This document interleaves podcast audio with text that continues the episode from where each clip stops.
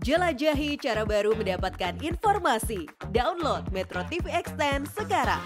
Pemirsa 50 pemain hasil seleksi 12 kota unjuk gigi di hadapan pelatih Timnas U17 Bima Sakti demi bisa tem ditempatkan di Timnas U17.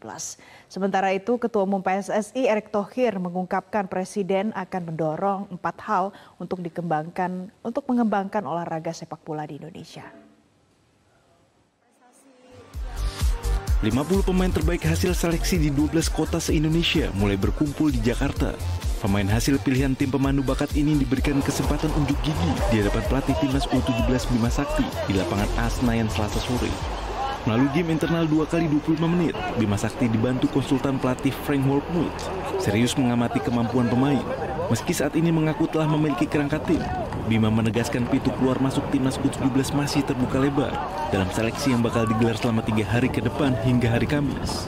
Termasuk bagi para pemain seleksi yang memang dirasa lebih baik dari pemain yang sudah ada. Apalagi Bima mengaku masih butuh pemain yang mumpuni di beberapa sektor termasuk penyerang tengah. Uh, tapi kita lihat tadi memang kondisi pemain agak ngedrop.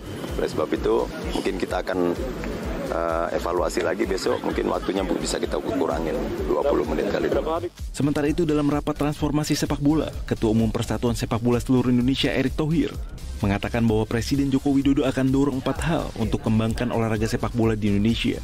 Presiden Jokowi meminta Menteri Dalam Negeri untuk merevisi aturan agar dana APBD dapat dipakai untuk kebutuhan Liga 3. Selain itu, Jokowi juga berkomunikasi dengan Kemenkeu dan Kementerian Desa agar dapat mengalokasikan dana untuk akses perbaikan lapangan sepak bola di desa-desa.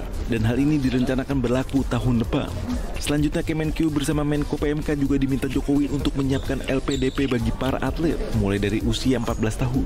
Erik menambahkan, pemerintah akan berkomunikasi dengan Mendikbud untuk membuat program menambah jumlah wasit dan pelatih sepak bola melalui profesi pendidik dalam bidang olahraga. Tim Liputan Metro TV.